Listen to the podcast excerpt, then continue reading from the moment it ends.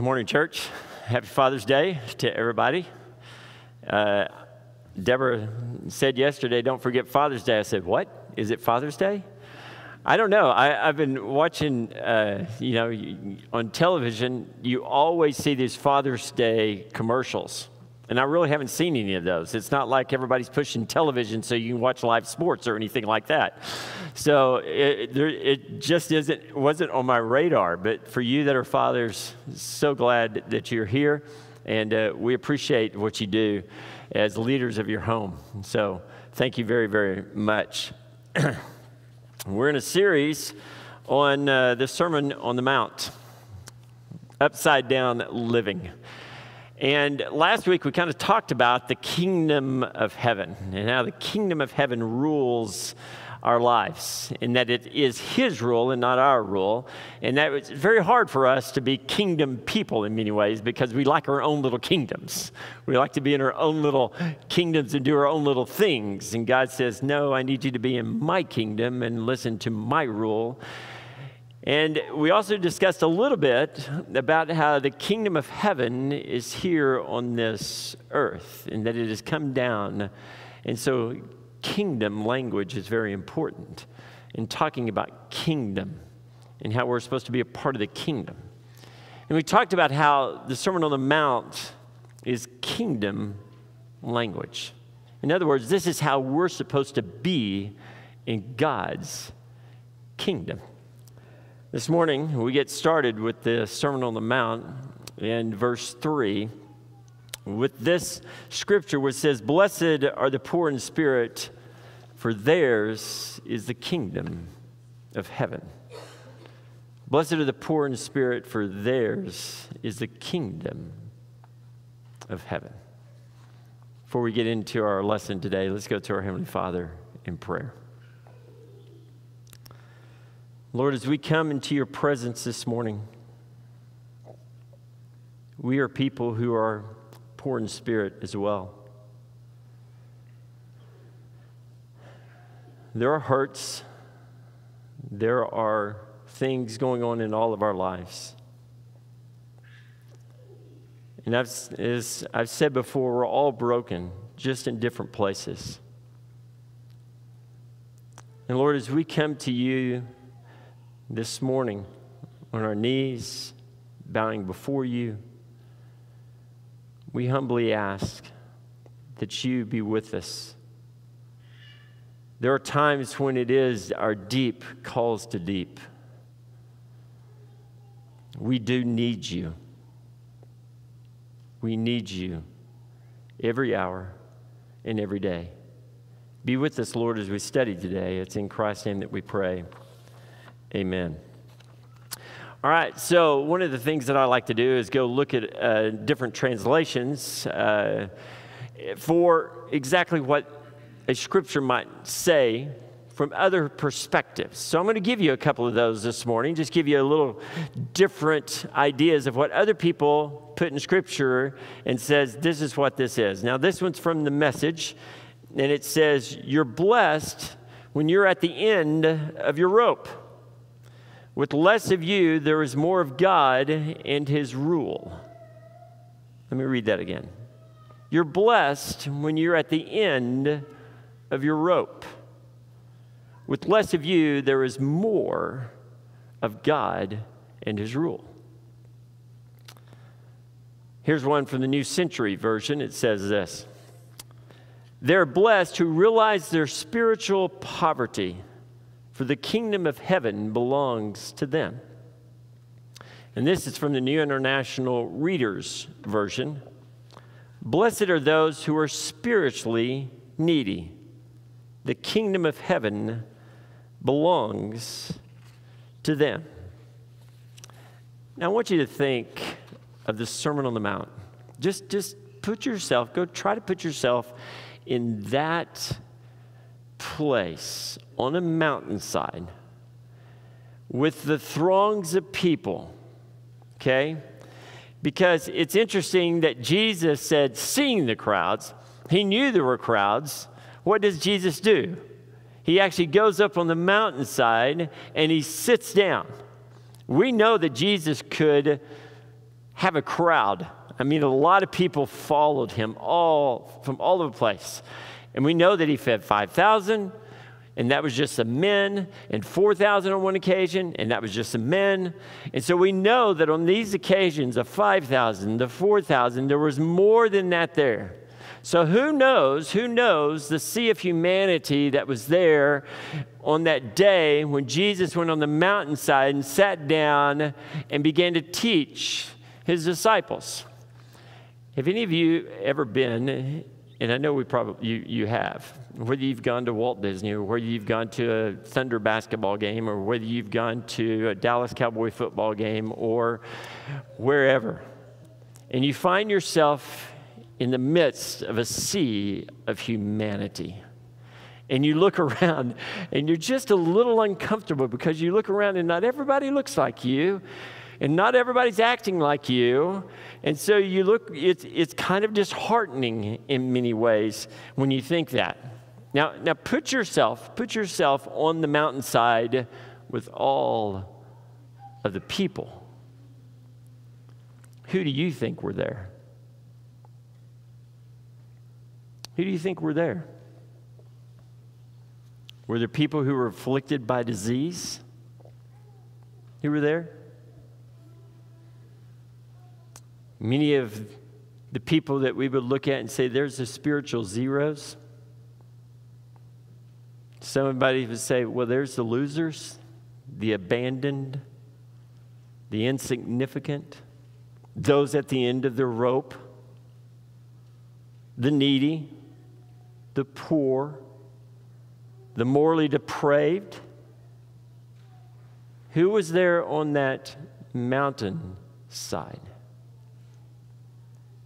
And put, your, put yourself there in the presence of Jesus as he has been before, like we talked about last week, proclaiming the kingdom of heaven is at hand. The kingdom of heaven is at hand. Now, one of the things we want to do when we look at blessed are those, or go back to that, that blessed are the poor in spirit, for theirs are the kingdom of heaven. When we look at that passage of Scripture, when we see that passage of Scripture, we think, we think that these are about conduct and these are about character. In other words, when we look at these things, many of ourselves, we say, okay, my conduct has to be poor in spirit if I want to have entrance into the kingdom of heaven. My character has to change in order to have this char- characteristic of being poor in spirit so that I can get into the kingdom of heaven. But what if? What if this was not a pronouncement? Listen, listen, this is so important for us to get, the, get this as we move into the Sermon on the Mount. What if this was not a pronouncement of the characteristics and conduct that each of us need to have in order for entrance into the kingdom of heaven? But what if, what if this was an invitation? What if this was an invitation to those who were poor in spirit, that theirs is the kingdom of heaven? What if this was an invitation to those who were mourning on that hillside because of some loss in their life? What if, what if this was an invitation to the meek? Those that everybody stepped on, those that everybody pushed around, those that everybody, you understand that this was an invitation that Jesus came to seek and save the lost. That's why after this sermon, what does Jesus do? What did the people do? Oh, we've never heard anything like this. He speaks as one who has authority, not as the scribes and the Pharisees. What if we see this as an invitation? An invitation for the kingdom of God to come from heaven and to come to earth and to be a place that says, I'm for you. One of the, one of the Greek terms for the word blessed, which is happy, which is happy. I'm ha- happier those. That word blessed, that happy, is another Greek said, it's kind of like saying God is on your side. What if, after Jesus gets through with saying, Blessed are the poor in spirit, for theirs is the kingdom of heaven, because God is on your side? I don't know about you, but this pandemic, this COVID 19, just the whole, since March the 1st, March, April, May, now we're into June, almost four months. And I can guarantee you, for a lot of people, for a lot of individuals, this has been tough. It has not been easy.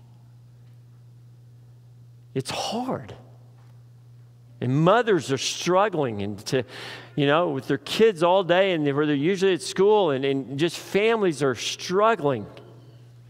People are hurting. Why? Because it's, it's hard. It's hard. But Jesus says, Blessed are the poor in spirit, for theirs is the kingdom of God. God is on your side.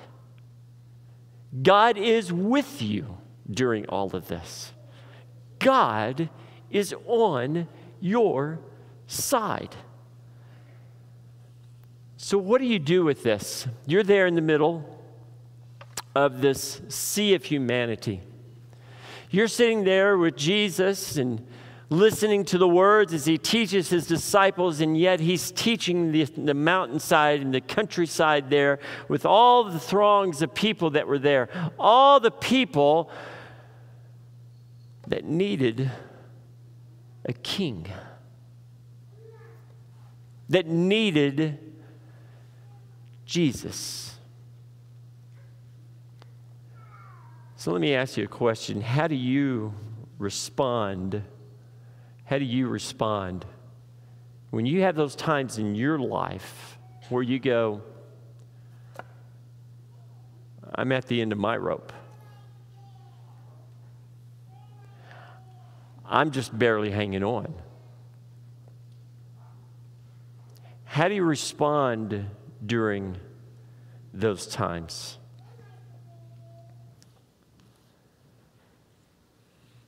How does one even worship during those times? That song that we sang, Deep Calls to Deep, is in a minor key. I don't know if you even care about that. But for some of us who are musical, it's an interesting dynamic. Most every song in our songbook does not have that minor key to it.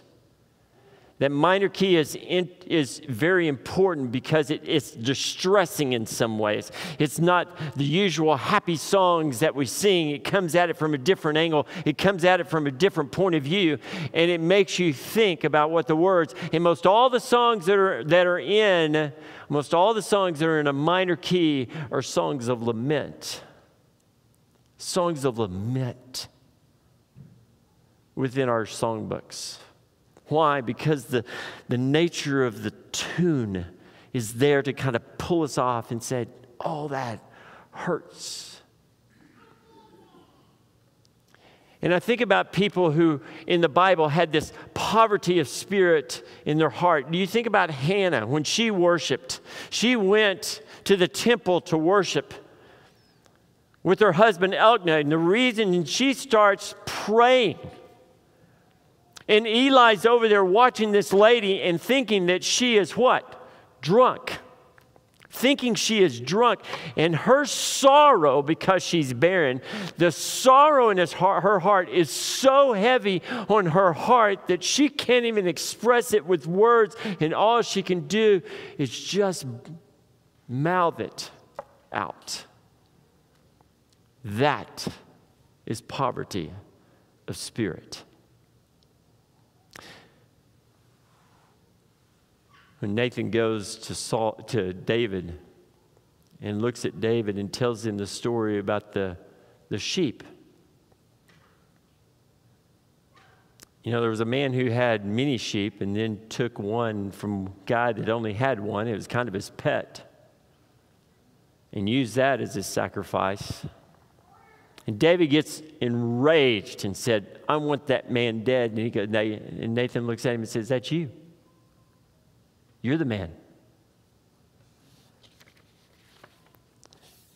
Let me read what Jason Lowry read before. These are the words of poverty of spirit. Have mercy on me, O God, according to your steadfast love. According to your abundant mercy, blot out my transgressions. Wash me thoroughly from my iniquity and cleanse me from my sin. For I know my transgressions. My sin is ever before me. Against you and you only have I sinned and done what is evil in your sight, so that you may be justified in your words and blameless in your judgment. Behold, I was brought forth in iniquity, and in sin did my mother conceive me. Behold, you delight in truth in the inward being, and you teach me wisdom in the secret heart. Purge me with hyssop, and I shall be clean. Wash me and I shall be whiter than snow. How many times have we come before God in worship and felt this pain in our heart and felt this poverty of spirit? And God looks at each of us, whatever condition we're in, wherever we are in that place, and He says, I am on your side. Some of us carry burdens that we are not willing to let go of because we can't. The hurt was too hard, the hurt was too bad. Whether it was an abortion, whether it was a sexual problem that happened in your life. And God looks at you and says, God, is on your side. That's kingdom. And that's something to be joyful about, isn't it? To be joyful about the kingdom of God coming to this place here and now and being a part of us in our lives. That's kingdom language. It's interesting to me that in the scriptures there is a posture, a posture that people have when they come before God. We're not good with posture, we're just not. There's usually a lot of posture in Scripture. And in fact, posture in Scripture is a form of worship expressed in one's physical position. You see that over and over and over in Scripture, where one's posture means something to God.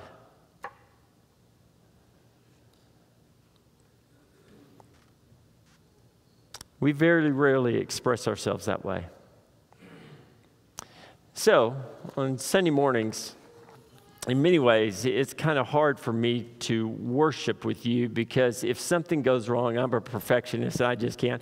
It's all got to go just exactly right. Okay? So it's hard for me to do that. So before worship, as I'm in the back, as I get into my office, there's many times that I worship in my office. I spend time in there worshiping God.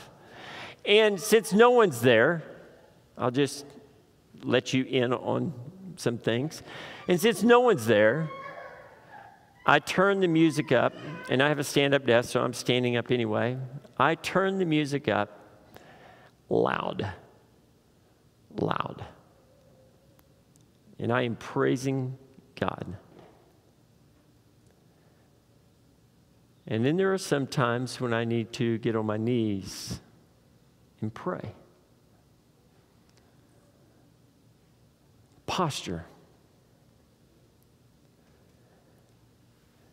It's an interesting thing. So, what I want to do is give you some posture to help you for those who are poor in spirit. So, if you were writing these down, which no one is, since no one has the paper or anything in front of them, ah, someone actually brought one with them. Good job. So, here we go. Letter A. Talking about discovering the right posture. Poverty of spirit is a sense of powerlessness, okay? It's a sense of powerlessness. I can't do this without my God. And that's why the Sea of Humanity were so interested in Jesus. Why? Because a lot of them felt powerless in their condition and where they were in their society as a people. The Romans were over them. They had control over everything. They felt powerless. The taxation was so bad, they felt powerless. And you may feel powerless as well many times. Jeremiah 18, verse 6 says this O house of Israel, can I not do with you as the potter has done? declares the Lord. Behold, like the clay in the potter's hand, so are you in my hand. God says, I am here for you. I am on your side. I'm here to mold you and to shape you. And I think many times that contrition in our hearts, that sin in our hearts, that's whatever's that powerlessness in our heart, sometimes we just need to sit with hands open and just worship God. God, do with me as you wish. Take this shape of me and mold it into the person you want me to be. Because, God, I know that you are on my side. Here's B. Spiritual poverty is also the sense of spiritual bankruptcy. Spiritual bankruptcy. How many people on that hillside actually felt like, oh, my, I have no relationship with God at all. I go through the motions because that's what I'm supposed to do. I'm supposed to come and sacrifice. I'm supposed to come and put my money in the plate. I'm supposed to do all of th- those things, but I am spiritually bankrupt. In Psalms, it says this the voice of my pleas for mercy. When I cry to you for help, when I lift up my hands toward your most holy sanctuary, the Lord is my strength and my shield. In him my heart trusts, and I am help. My heart exalts, and with my song I give thanks that expression of lifting up my hands when I feel like there's nothing. God, I need you. I need you because I am spiritually bankrupt. God is on your side. Here's C spiritual, being spiritually poor, poor of spirit is a sense of personal unworthiness. Personal unworthiness. I'm a zero. I'm nothing. I have no meaning in this life. And how many people on that hillside, how many people in our lives do you know who feel that they are personally worthless. In Exodus 34, 6 through 8, I love this passage of Scripture because I love that God says, This is who I am, and I am on your side. Says this The Lord passed before him and proclaimed, The Lord, the Lord, a God merciful and gracious slow to anger. And here's what we think a God of revenge and hateful and quick to temper. No, no, that's not what God says. God says, I'm a God who is merciful and gracious, slow to anger, abounding in steadfast love and faithfulness. God is on your side, keeping steadfast love for thousands, forgiving iniquity and transgressions of sin for you that are on that mountain today, for you that feel like I need these words more than anything else. I need these words of Jesus. Forgiving iniquity and transgressions of sin, but he will by no means clear the guilty visiting the iniquity of the fathers of the children and the children's children to the third and fourth generation. And Moses, in the midst of God, in the midst of him, what does Moses do? He can do nothing but bow to the ground and put his head because he goes, I am so, so. It's not about me, it's about you, God. The good news for people who are poor in spirit. The good news for those individuals is what? God is on my side. God is on your side. The poverty of spirit is also a sense of moral uncleanliness. How many people on that mountainside felt morally unclean, morally unclean in their lives? Things that they had done, things that they had said, things that they had done to other people, morally unclean. Morally unclean.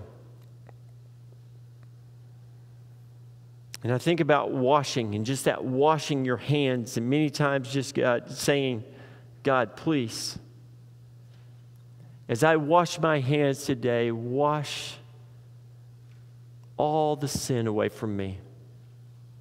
Take it away from me. James 4 8 through 10 says this Draw near to God, and he will draw near to you. Cleanse your hands, you sinners, and purify your hearts, you double minded. Be wretched and mourn and weep. Let your laughter be turned to mourning and your joy to gloom. Humble yourselves before the Lord, and he will exalt you. I thought about having Joe just today, as I was continuing my study, there's that just as I am, I come broken. I come broken. What a great song. Just as I am, Lord, I come to you. Wash me, cleanse me with the cleansing blood of your Son, Jesus Christ. And then last, it's a sense that there is to be, if there, it's a sense that if there is to be any life, joy, or usefulness, it will have to be all of God and all of His grace. It's all of God and all of His grace. I can't do this on my own. And that is spiritual poverty. I can't do this on my own. I must rely on Him. I must rely on God. I must rely on who He is and His grace because there is nothing else that's going to save me.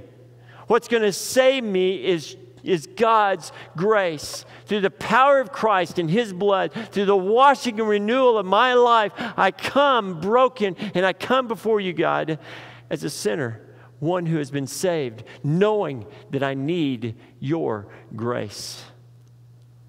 The reason I use that God is on your side is because in Psalm 118, these words are used. Listen to them.